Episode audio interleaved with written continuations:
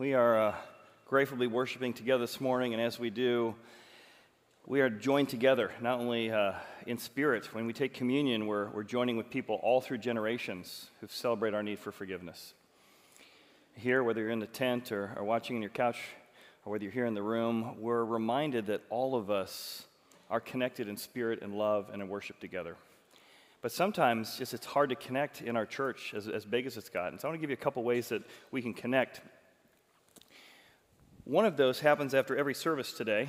Uh, we're going to have a, a, group open house. And that group out, open house, right after the service, is a chance for you to come meet some people. Maybe you don't even know what kind of group you want, or if you even want a group, but you say, hey, I'd like to connect in some way. It's a great chance to talk with folks in the church, talk about some needs, what you're hoping for. Maybe it's a men's group, a women's group, just a way to connect. After the service today, head up the stairs, second floor. We'd love to connect with you and find some ways that we can serve you better. Also, if you've never been to the Museum of the Bible, I've taken a trip up there with a group of people from our church. Very, very fun. Uh, we have a women's group coming up. Leave in the morning at 6 a.m. You're back same day, 10 p.m. It's an all day event. We go up to the Museum of the Bible, do some sightseeing around Washington, D.C. on Tuesday, October 25th. We just invite you to be part of that as a way to connect and get to know some people having a day of adventure in D.C. All right? Well, we'd love to just find ways that we can serve you better. And today, as we are, we're two weeks away from finishing Numbers. I know many of you are going to mourn this. You're going to be so sad. No cheering, no cheering. We're starting the book of Philippians next. It's going to be awesome. We've been preparing for it last seven months. I think you're going to think about God in a very different way today. Have you ever thought about God as a city planner? You might after today. Have you ever thought God as, as, a, as a lawyer? You might after today. Have you ever thought about God as a, a judge, not just a cosmic judge, but one who sets up justice within a society? You might after today. Because in this passage today, which is almost like ripped from the headlines, is something that every society needs, which is what does the rule of justice look like? What does it look like not to take revenge on your own? What does it look like not to let the media declare who is guilty who isn't? What does it mean to presume evidence and rules of evidence in a trial? What does it look like for us to not only presume innocence, but also distinguish between manslaughter and murder? What does it look like for us to make sure that there are proper witnesses. What is a proper witness? What is a jury of your peers? All of this stuff that we think of as American law or common law was not common to history. All of these principles we think of as common sense today all came from God's instructions in Numbers 35. See, they're about to enter the new land, and in doing so, God says, I want to set up cities of refuge. So the Lord spoke to Moses in the plains of Moab by the Jordan across from Jericho. He said, Command the children of Israel to give the Levites, remember, all the other tribes get a piece of land, but the Levites get cities. So tell the Levites they're going to dwell in certain cities, and that's going to be their inheritance of their possession. You will give the Levites also common land, the rural area around the cities, where they can raise their cattle. Now, among the cities which you give to the Levites, you shall appoint six cities of refuge, and then an additional 42. So the Levites are going to get 48 cities, but six of them are known as the cities of refuge. Now, let me show you where those are. Because if you look at a map all across from the Sea of Galilee to the north to the Dead Sea at the bottom, you'll see they're evenly spread out. Now, these are cities you can run to if you've accidentally killed someone. There was an accident. The family of the person who was killed wants to avenge you or kill you. They're not going to be real objective as to whether or not this was accident or not. So God set up cities of refuge that you could run and throw yourself in the city of refuge to get justice, to get a fair trial. And while you were there, you were protected until the trial ensued. And God said, This land, the Canaanite land, has been spoiled because of the revenge and the evil and the injustice over the years. So, as we set up this new land, this is going to be a new city, a new land, and a new era where people can pursue justice, not revenge. What's the difference? Well, it's a big difference. Often you hear people say that vengeance is served cold. just cold to the facts, cold to the truth. I can't be objective. I know exactly what happened. But you can't be objective because it so affects you. And while revenge is served cold, justice wears a blindfold. And God is going to set up a system of justice that's very similar to his character. He does not show partiality. And the reason justice is blind is because it doesn't matter if you're rich or poor, slave or free, Jew or Gentile, powerful or not powerful. God wants everyone to have equal access to justice. So he's going to give principles for justice that applied to Israel, they applied to Rome, and they equally apply to us today. And when these principles are followed out, it's a difference between me taking avenge or taking revenge personally versus setting up governments that weigh the evidence under certain rules to make sure we all have equal access to the truth. Let me tell you a story before we dive into the passage. And the story begins in 1770 with John Adams. Maybe you've heard the story of the Boston Massacre. This picture, which occurred in the newspapers at the time, was fabricated. It's not what really happened. Paul Revere put it in there because he so wanted to ignite a revolution that he accused the British soldiers of pulling out their guns and muskets and firing upon innocent colonists who weren't doing anything wrong at the time. And they were uh, uh, debating and competing news articles to try and get people to take what happened in the Boston Massacre, as it was called, and try and sway people for or against the revolution. Here's what the facts showed.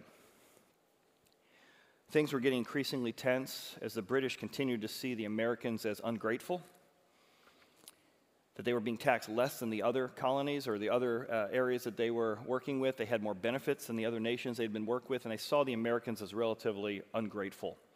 The Stamp Act had already been fought. There's a lot of taxation that's now been imposed without representation on the colonists, and so things are ripe for revolution.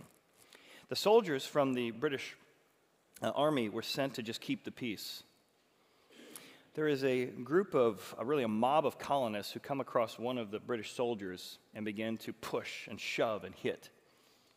Pretty soon, somebody rings the fire alarm, and we go from 10 people to 20 people to 50 to 100 people up against this one British soldier. He's now running for his life as they are trying to chase him down. He runs and finds himself at the Custom House. He begins to cry out for help. He's, he's scared for his life.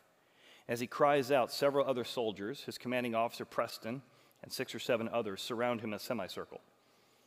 The crowd is now surrounding them, hundreds of people of colonists, some with knives, some with swords, some with pieces of ice, some with rocks. They're throwing them at the soldiers who are beginning to get scared for their life. They put their muskets on to defend themselves. Preston, the commanding officer, says, I will not tell them to shoot. Just back off. Just back off. Suddenly, another rock is thrown from the crowd, hits one of the soldiers. His gun goes off. Somebody says they heard the word fire. Three of the soldiers shoot at the oncoming crowd, and three innocent colonists die. The mob is now out of control. They push them up to the governor's place. The governor comes from the second story window and says, You need to disperse in Boston, we'll have the rule of law. I promise you, we will have a trial to see what happened here. The crowd disperses. Who in the world is going to defend those British soldiers in Boston? John Adams was very outspoken against the Stamp Act. He was not a friend of the, of the British. But he was also a lawyer, and he decided to take this case despite how it was going to destroy him personally and professionally because he so believed in the rule of law presumed innocence, and evidence based trials. At the trial, the prosecution said that the Preston had called out for his men to fire, just as you see in the photograph. Preston said, That's not at all true. I was standing in front of them, they would have shot me in the back. Several other witnesses declared that the British had uh, fought against the innocent. John Adams brings witness after witness showing that the audience had swords that were swinging, knives they were throwing, and sharp objects they were trying to hurt and kill. And John Adams argues that everyone has the right to self defense. And this was nothing more than self defense against an angry mob. In his closing arguments, John Adams says, We can all have our opinions, but facts are stubborn things. And the facts are this a tragedy happened today, but these British soldiers are innocent of murder. They were just defending themselves. And a jury of their peers, colonists in America, weighed the evidence and the testimony and found the soldiers not guilty. And John Adams went on to be a man of integrity, became a president, several other things, because he was known as someone, despite his political opinions, was willing to stand up for certain principles, like presumed innocence, evidence, testimony, and journey of his peers, a jury of your peers. What you may not know is almost everything he alluded to came from the teachings of Numbers chapter 35, where God says we need to be people who are committed to balancing the scales of justice. No matter who it is, we don't presume that whatever the newspaper tells us is true. We want people who are objective to weigh the evidence. So let's look at three ways we do that. The first way to balance the scales God sets up is that justice is to be balanced with forgiveness and presumed innocence.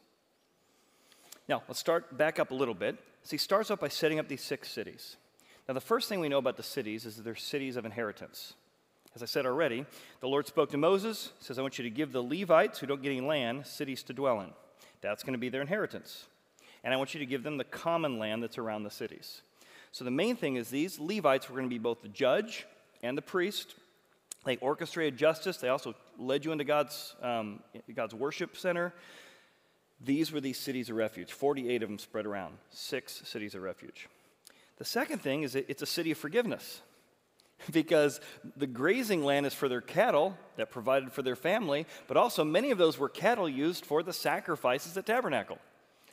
So this was a city known as the city of justice and inheritance, but also a place you would come for forgiveness when you fell short, when you broke the law, when you needed God's favor in your life. They shall have cities to dwell in, and that common land will be for their cattle, for their herds and their animals. The common land which you give the Levites will extend from the wall of the city around a thousand cubits all around, and you shall measure outside the city on the east 2,000 cubits, south 2,000 cubits, west 2,000 cubits, and north 2,000 cubits. Very specific measurements for how much land they had for their cattle. The city shall be in the middle, and this shall be to them a common land for all the cities. So here's God's city planner building out the cities, how big they are, how tall they are, where the grazing is, where the city is, where the center of city life is. And again, in the middle of the justice, there's also a place for the cattle, many of which are used for the actual sacrifices. Next, these specific cities of refuge were to be a place of both presumed innocence and justice after a trial. This is a place the accused could go until they had a trial by evidence and by their peers. Now, among these cities, you will give to the Levites, you shall appoint six cities of refuge, to which a manslayer, so what's the difference? So, a manslayer is either someone accused of slaughtering a man or somebody who accidentally slaughtered a man, contrast from a murderer, someone we know did it and did it with intent. So, that's the difference in that term. So if you've been accidentally killed somebody or you've been accused of it, you may run to the city of refuge, and then there's 42 other cities that the Levites are in. So all these cities you will give to the Levites will be 48, and you shall give them the common land. And the cities which you will give shall be the possession of the children of Israel. From the larger tribe, they get a bigger city, smaller tribes get a smaller city. It will be in proportion to the inheritance they receive, just like the census, just like the other tribes. All right. So let me tell you about some of these, these cities of refuge. Here's a couple pictures of one. This is Kadesh. So you can just see already this is very different from the wilderness. I mean, this is where you want to have your cattle, right? This is where you want to be raising your cattle in a, in a place like this. Beautiful place, beautiful city. This is one of the places. Another picture of Kadesh. Many of it was wooded, forests, trees to build things, all of the pieces you need in Kadesh. Now, one of the cities of refuge I've actually been to is this one called Gezer. Often the city portion was built on a tell, which is a raised area, like you see here. But remember, there were certain boundary markers to how big it is and where your cattle could go. Now, keep in mind, these boundaries are very important because when you're accused, or even when you're found guilty of manslaughter but not murder, you're under house arrest. You couldn't leave the boundaries of the city without severe consequences. So keep that in mind when we go to Gezer here, because Gezer, as a city, just continued to be built upon. By the time of Solomon, around 100 BC, this was a major metropolis. I got a chance to hike through some of the ruins here. Just amazing that this was one of Solomon's cities, built here as a city of refuge. But as you wander off into the uh, away from the city, you're going to see these standing stones, stones they would stand up as a reminder of God's promise. This is a place God promised you could find refuge, a place you could promise to find justice, a place you could get a fair hearing. So these gigantic standing stones were representative of God's promises he has made to them. If you wander a little bit farther into the woods, you're going to find in the middle of the woods will be these giant rocks with Hebrew written on it. These are the boundary markers. Your cattle can go here, but not much farther. If you're found guilty of manslaughter, you're under house arrest, you got to stay within the city. You step outside the boundary marker, and it's fair game for the avenger to avenge you for what you've done. Here's another one of those boundary markers you can see here in Gezer. So, all the different things talked about in the Bible are still there today, and we can see it. Now, this is God setting up a Jewish city with Jewish access to justice but the same thing is affirmed later in the Bible, in the book of Romans. That there's a distinction between you and I should not ever take personal revenge, and yet we can also pursue justice by the government to hold people accountable for what they've done wrong. These two things were true in the Jewish time. It's also true in the Roman time, even with the Roman government with all of its cruelty and oppression. Here's what Paul writes in Romans Beloved, do not avenge yourself. Don't take revenge in your own hands. Rather, give place for wrath. Let God be the one who brings the wrath or the judgment against them. Remember, God says, Vengeance is mine, I will repay, says the Lord. To which you'd say, Well, I guess Christians should never take anyone to court. I guess it's never okay to, to, to prosecute somebody. No, because then he goes on in the next chapter and says, Let every soul be subject to the governing authorities there is no authority except God, and God sets up authorities, kingdoms, and rulers and nations. And they're not a terror to good works, but God wants nations to be set up to be a terror to evil, to punish evil. For he is God's minister for you for good. talking about governments. If you do evil, you should be afraid you're going to be punished. For he does not bear the sword in vain. talking about the government. For he, the government, is God's minister an avenger, same word we're going to see in Numbers, to execute wrath on him who practices evil. So it is okay to pursue justice and to want justice and to use the government to enact justice. But there's sometimes governments are corrupt in time. You know, try and get, if you're an Israelite, try and get justice from the Pharaoh. So there's sometimes you're going to have to trust we're not getting ultimate justice until the end of time. But more often than not, you should appeal to the system you have to get justice from the government God has set up. I think it's helpful. I was talking to a friend recently who uh, just had been betrayed by coworkers. Just didn't see it coming, stabbed in the back, destroyed their reputation, friendships misaligned, gossip spread about them, and they were just angry. And rightfully so. As they shared the anger they had, they just they could feel the bitterness growing within them. And they're like, how do I let go of this? I, I know I'm supposed to forgive my enemies, but that sense of justice is still in me. And as we were dialoguing on this and they were talking about that, I said, sometimes it's helpful to make distinctions about forgiveness. There's different aspects of forgiveness. You can forgive somebody even if they don't even apologize just because you want to be free. So, do you want to be free? Yes.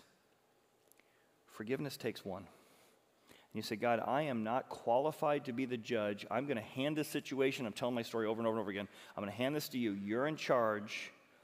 I'm going to give place for wrath so that you can be free. It won't happen one time. So you keep handing it over to God, handing it over to God. And this person, that's what I'm doing. I'm handing over to God. I did it again. I'm only it over to God twice this week. I only handed over to God once today. Progress. There's a difference between that and reconciliation.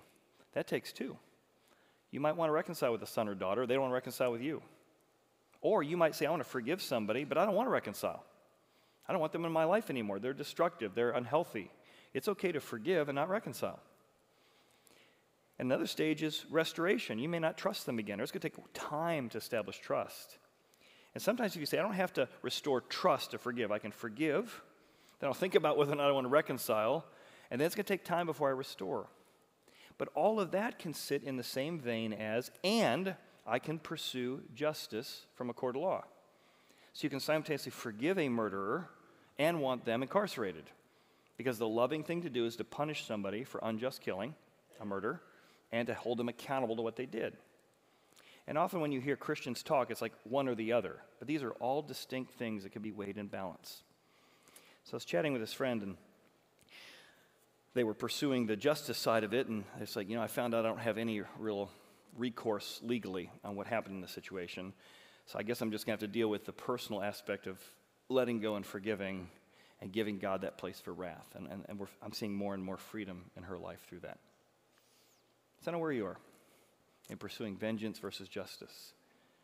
Which of those stages are you wrestling with? We're all tempted to pick up the revenge and say, God, you're giving too much patience. I don't want to give that much patience. So that's the first way a city that balances innocence, forgiveness, and justice. What's the second way we balance the scales? Well, it's interesting. He says that justice in God's city is balanced for anyone and everyone. Now, keep in mind, this is shocking. This is not true of the Roman system. Uh, there was the rich justice and the poor justice. There was the powerful justice versus the un- uh, unpowerful justice. There was the you're, you're, you're, you're from our tribe, you're from our nation justice, and the you're from out of town justice. Not in God's cities. So it's just amazing. God says, guilty or accused people have access to justice regardless of their background or their race. The Lord spoke to Moses, saying, Speak to the children of Israel Say to them, When you cross the Jordan in the land of Canaan, you shall appoint cities to be cities of refuge for you, that the manslayer, accidental murder, who kills somebody accidentally can flee there to hide. They shall be cities of refuge for you from the avenger. That's a person who's going to bring about justice. You can hide there until the trial. The person may not die until he stands before the congregation in judgment. He gets a jury of his peers. So, no avenging, no justice until there's a trial, and he's going to set out rules of evidence, rules of eyewitness testimony to make sure it's fair. But he goes on to say this is for everyone. These six cities of refuge aren't just for Israelites. Appoint three cities on this side of the Jordan, three cities on that side of the Jordan, so we can get to it easily. There'll be cities of refuge, and the six cities will be for refuge for what? For children of Israel, the Jewish people, and for the stranger the Gentile, the Egyptian, and for the sojourner, somebody who's just passing through. Everyone has access to God's justice in these cities. This was unheard of. A common standard for all people at all times. Anyone, it's for anyone, who kills a person accidentally can flee here to have access to justice. He goes on. Now, guilty people cannot be punished until after you weigh the evidence. And that's why, if we're going to be followers of Jesus, we can be angry at something that happens on the news. We can be angry because it looks bad, or it looks evil, or it looks like they're guilty, but we've got to weigh that intention with presumed innocence. We don't have all the facts. And we want somebody impartial to weigh the evidence. And God gets into that. He says, if he struck somebody with a weapon, an iron element, like a implement like a sword or spear, so that he dies, then he's probably a murderer. If the murderer shall surely be put to death. If he strikes him with a stone in his hand, by which one could die, a stone weapon, then he's a murderer, and the murderer will be put to death. If he strikes him with a wooden hand weapon, so again, these are weapons, by which he could die, and he does, he's a murderer, the murderer shall be put to death. So he's saying, let's weigh the circumstances. Was this accidental? Somebody accidentally threw something? Or was it a weapon they're going after it? We're weighing criminal intent. We're weighing the weapons that were used. Now, the phrase then comes up the murderer shall be put to death, which brings up capital punishment. So, let me give you kind of the philosophical evidence for capital punishment, how Christians think about this, and you can wrestle with it yourself. So, back to the scales. Here's how philosophically capital punishment works. On this side of the scale, somebody innocent of eternal value has died. In order for this to be just punishment, what are you going to put on the other side to balance the scales of something eternal and innocent that was extinguished? God could have said, well, every time somebody dies, you have to pay a $100 fine. And what happens? Human life is now worth 100 bucks. Okay, it's a thousand bucks. All right, human life is worth a thousand bucks. A million dollars. Human life is worth a million bucks? Okay, it's worth 10 years in prison. Killing of innocent life is only worth 10 years of your life? You see the problem? So, philosophically, capital punishment is saying the only way to ethically balance the scale is if somebody innocent was killed unjustly, then somebody guilty who did it must give their life to forfeit their life to balance the scales because now something eternal was lost that was innocent and something eternal that was guilty was punished. That's why it balances the scales. So, that's the philosophical case for capital punishment that's, that's alluded to here in this passage. Now, Many Christians don't support capital punishment. And here's some reasons why. There are many people who've been in prison for 10, 20, 30 years, and we found DNA evidence. It turns out that they were innocent. What would be more tragic than having an innocent person killed is to have another innocent person killed who didn't do it. So some people are against capital punishment because of that. The rules of evidence, there's just, there's just not worth the chance of two innocent people being killed. Other folks have pushed back on capital punishment because the rich have access to better lawyers or better justice than maybe the poor or the powerless. And that's why they may not support capital punishment. But God is advocating for capital punishment here, and I want you to understand the philosophy behind it, which is someone innocent, eternal has died, and something needs to balance the scales. And there's a Hebrew word related to that. And as you think about it, just think about all those different Christian principles, and you can kind of come to your own conclusion. But that's how Christians have thought about this historically. All right, back to the evidence. We need to find out if they are going to be murdered by the avenger, was there really criminal intent? So, the avenger of the blood, and the word avenger is somebody who redeems, reclaims, or restores. We need to restore the land, restore the justice of what happened by this innocent person being killed. Something wrong occurred here, and it must be balanced out, is the idea of the avenger. This was not the person's family typically who got killed, but a spokesman from the family who brought about the avenging or the restoring. So it was kind of like, you know, who's in charge of pushing the button or, uh, or pulling the switch kind of idea. So, the avenger of the blood shall put the murderer to death. When he meets him, he shall put him to death. Now, again, he goes over the qualifications. That's only if he had criminal intent, meaning he pushed him out of hatred. We established this was hatred that drove this. He intended to kill him. He was lying in wait. It was an ambush. The evidence shows it was ambush. He tried to kill him, or he hurled something at him purposely, trying to kill him. Or in enmity, he strikes him with his hand so that he dies. You could just see he was trying to take him out. Then the one who struck him shall surely be put to death because he's a murderer. So he's saying until you establish the weapon and the criminal intent, they cannot be held or punished. That's kind of the idea here. However, if it was accidental, he pushed him suddenly, but it wasn't with, was without enmity. He threw something at him, but he wasn't lying in wait. In fact, he kind of stepped into his line of fire. He was just throwing it you know, somewhere else. Or he used a stone, but it wasn't the kind of stone by which somebody would die. It was just kind of a stone he was throwing, having fun, and all of a sudden he was throwing it at him without seeing him, so that he dies. If any of those things happen, it's still tragic. But it wasn't criminal intent. So they're still going to have to balance the scales because it was manslaughter, not murder. So here's what happens if you establish it's accidental, the congregation will judge between the manslayer and the avenger of blood according to these judgments the evidence, the witnesses, all these different pieces.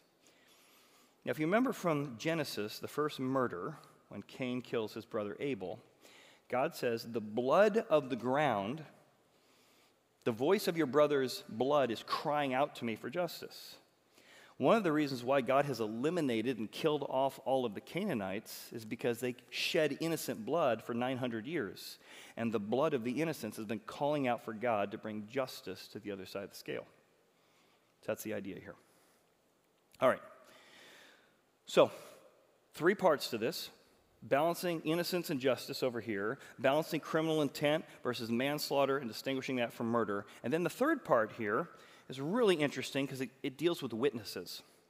Justice is to be balanced by protecting accidental lawbreakers. There's a difference between an accident and something that was done on purpose. So, number one, the congregation shall deliver the manslayer from the hand of the avenger of blood, and the congregation shall return him to the city of refuge where he fled. So, what's he saying here?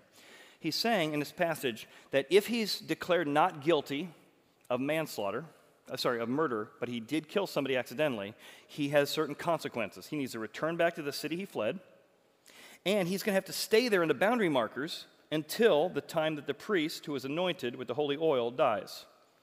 So he's under house arrest for the next 10, 20, 70 years, depending on how long the high priest lives. And if he steps outside of those boundary markers, the avenger of blood can kill him. He is not facing the consequences of his manslaughter. We are trying to balance the scales, and they do come with consequences. If the manslayer at any time goes outside the limits of the city of refuge where he fled, then the avenger of blood finds him outside the city. The avenger of blood can kill him mans- even for manslaughter because he didn't serve his time in house arrest, because he should have remained in the city of refuge until the death of the high priest.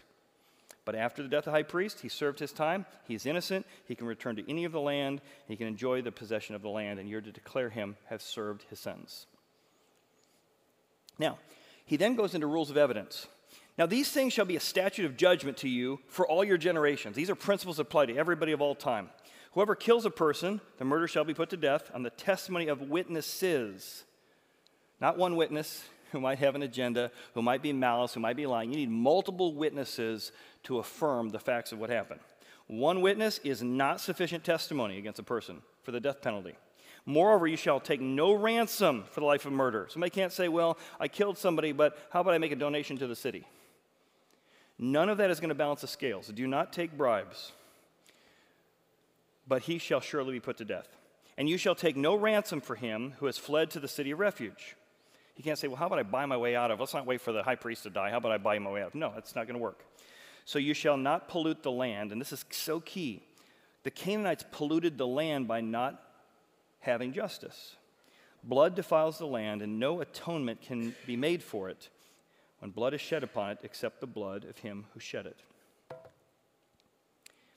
So let me give you an example. If you went to history class, you probably heard that Christians are backward, superstitious idiots because we believe in uh, or were cause of the Salem witch trials. Right? You've kind of heard some version of that. So let's talk about the Salem witch trials for a second. Do you know how many people died in America in the Salem witch trials? I guess in your head what it might be. 27. Tragic, superstitious, wrong deaths. But 27 people died in America at the Salem witch trials. Why did it stop? We'll come back to that. Do you know at the same time how many people died in Europe under the witch trials? Did you know the witch trials were much bigger in Europe? 50,000 people were killed in Europe at the witch trials. Why did the witch trials stop in Salem? Because three pastors, one named John Wise and two other ones, approached the governor, pulled out the book of Numbers, and said, These are unjust trials. They're not following the rules of evidence, they're not following the witnesses and what God has laid out. We need to repent of the injustice to what we have done. Governor Phips came to the judge who had ex- executed these uh, women, and they publicly repented. The governor and the judge, with three pastors guiding, they repented of the Salem witch trials because they had violated God's principles for justice. Probably left that out of your history book. These are principles that serve all people at all time. And they speak to a new type of culture that is attractive. The Romans didn't have access to that. The Greeks didn't have access. This was a brand new type of law, transcending the, the Mesopotamians and the Canaanites and, and everyone in between. And that's why God ends with this application. He says, When you practice this, you're living out the presence of God in your community by committing to justice being served with a blindfold. When people have strong political opinions about something that was shown on the news, and you're going to say, listen, let, us delay judgment. Let's presume innocence. It sounds horrible what's happened. If that is what happened, we're going to pursue justice to the fullest extent of the law, but we're going to balance all of these principles and make sure somebody objective weighs the evidence. When you do that, as he said in the last verse, you're no longer defiling the land with revenge or injustice, but instead, people are going to recognize there's something different here. This is a place a different type of God, a different type of idea dwells. And God simultaneously brings us all, humbles us all, and says, You think murders are bad? If you've hated someone in your heart, you're a murderer. And we're all humbled equally in need of the city of refuge. And Jesus says, I am the city of refuge you can run to because you're guilty. You've murdered people in your heart, you've committed adultery in your heart. Come and find refuge at the city, who is me. And upon the cross, you see that Jesus balanced the scales because we imperfectly defiled the land, defiled our heart, defiled our tongue, defiled our life. And Jesus dies and eternally experiences hell for all of us to balance the scales so you and I can be forgiven. Because He is our tower and He is our refuge. He is our city of refuge. I read this story years ago. It's called The Long Silence. At the end of time, billions of people were seated on a great plain before God's throne. Most shrank back from the brilliant light before them. Some groups, though, near the front, talked heatedly, not cringing with cringeworthy shame, but with belligerence. Can God judge us? How can he know about suffering? snapped a young brunette. She ripped open a sleeve to reveal a tattooed number from a Nazi concentration camp. We endured terror, beatings, torture, and death. And another group, a black man lowered his collar. What about this? he demanded, showing an ugly rope burn. Lynched for no crime but being black. In another crowd, there was a pregnant teen with sullen eyes. They kicked me out of church, always whispering behind my back like they were better than me, she murmured. Far across the plain were hundreds of such groups. Each had a complaint against God for the evil and suffering he had permitted. How lucky God was to live in heaven where all the sweetness and light occurs, where there's no weeping or fear, no hunger or hatred. What did God know of what man had been forced to endure in this world? For God leads a pretty sheltered life, they said. So each of these groups sent forth a leader, chosen because they had suffered the most a Jew, a black victim of injustice, a person from Hiroshima, a horribly deformed arthritic, a diseased child. In the center of the vast plain, they consulted with each other, and at last they were ready to present their case. It was rather clever. Before God could be qualified to be our judge, he must endure what we have endured. Their decision was that God should be sentenced to live on earth like a man. Let him be born a Jew. Let the legitimacy of his birth be questioned. Give him a work so difficult that even his family would think he's out of his mind. Let him be betrayed by his closest friends. Let him face false charges, be tried by a prejudiced jury, and convicted by a cowardly judge. Let him be tortured. Then at last, let him see what it means to be terribly alone. Then let him die, so there can be no doubt he died. Let there be a great host of witnesses to verify it as each leader announced his portion of the sentence. Loud murmurs of approval went out from the throng of the people assembled. When the last had finished pronouncing sentence, there was a long silence. No one uttered a word. No one moved. For suddenly, all knew that God had already served his sentence. Jesus came into a broken, unjust world and faced everything we've done to others and what others have done to us. And he gives us the source of justice, the source of our own forgiveness, the source of being able to forgive our enemies. But we only find it when we fall upon him as our city of refuge. Invite the band to come out. This next song is going to be about that. But let me pray for us and pray for you as you wrestle with this in your own head. Maybe you want to say, Father, I'm holding on to revenge and I want to let go. God, remind me what you've forgiven me for. Father, I throw myself upon your mercy, knowing I don't measure up. Fill me with your patience. Fill me with your forgiveness.